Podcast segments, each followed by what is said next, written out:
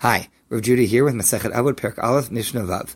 Yoshua ben Pracha and Nita Arbeli Kiblu Mehen. So Yoshua ben Pracha and Nita Arbeli were the next pair who were responsible for the tradition and who had teachings to offer here. Yoshua ben Pracha Omer, Yoshua ben Pracha says, Aselecha Rav uknelecha chaver v'havidan kol ha'adam lekatzchut. He says, Aselecha Rav, first part, uh, get yourself a Rebbe. This works on multiple levels. The first is that one should have a teacher. In other words, we, we have a chain that is called Torah Sheba'al Peh, oral tradition, and the oral tradition grows and develops develops and has really all the nuance that is largely missing from written text. Because if a person thinks they're going to learn without a Rebbe and they're just going to learn the text, number one, they're subject to misunderstanding the text. A written word can be, depending on how one reads it, seen in different ways, and one could end up with a twisted understanding of what the text was meant to convey. But secondly, that with a Rebbe, it's an active learning process, and so there's give and take, further sharpening. And third, that having a Rebbe also allows for teaching things that are not really the sort of content that comes through in text namely midot, character, uh, nuance of thought, uh, things along those lines, and, and, and personal characteristics. So one should get a rebbe. Now it says the Selech Harav, this is commonly taken to mean that one should focus on having one Rebbe, not on shopping around, and sort of get this answer from this person, that answer from that person, because if one gets their halachic answers from many, many different sources, sometimes those halachic answers are based on mutually exclusive and contradictory premises.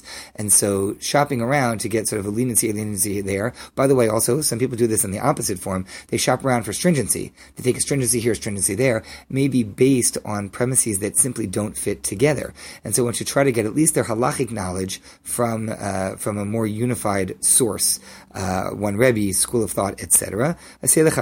And then acquire for yourself a friend. It's interesting. One makes for themselves a Rebbe. One picks a Rebbe and then sticks to them. But one has to acquire a friend. Friend takes a lot more in a certain way work and time, and that having friends means not only people that one can learn with, but people that one can be with and talk through all sorts of things. Ideally, one should be able to talk to their Rebbe about many things, but having friends to go through life with and companionship is an important thing.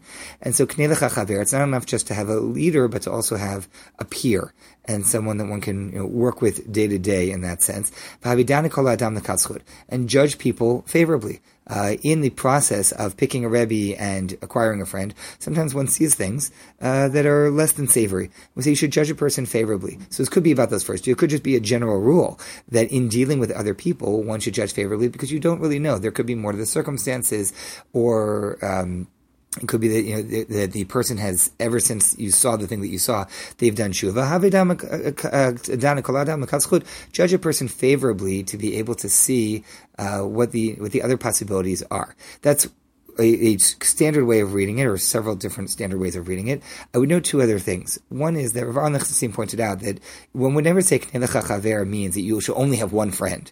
So he said similarly, Aselecha Rav does not mean you only have one Rav, but you can have multiple Rebbeim. Your halachic tradition should primarily be focused really on one, but one can learn different things from different people. And so it's not to the exclusion of ever learning from two people. Uh, secondly, that when we say Habidana Kol Ha'adam notice there's a hey before Ha'adam. One should judge Kol the entire person, the lakatzchut, favorably. What does that mean? Uh, and by the way, I note that the Chafetz Chaim makes the point that that doesn't mean taking someone who is uh, dangerous and destructive and saying, "Oh, I need to judge them favorably."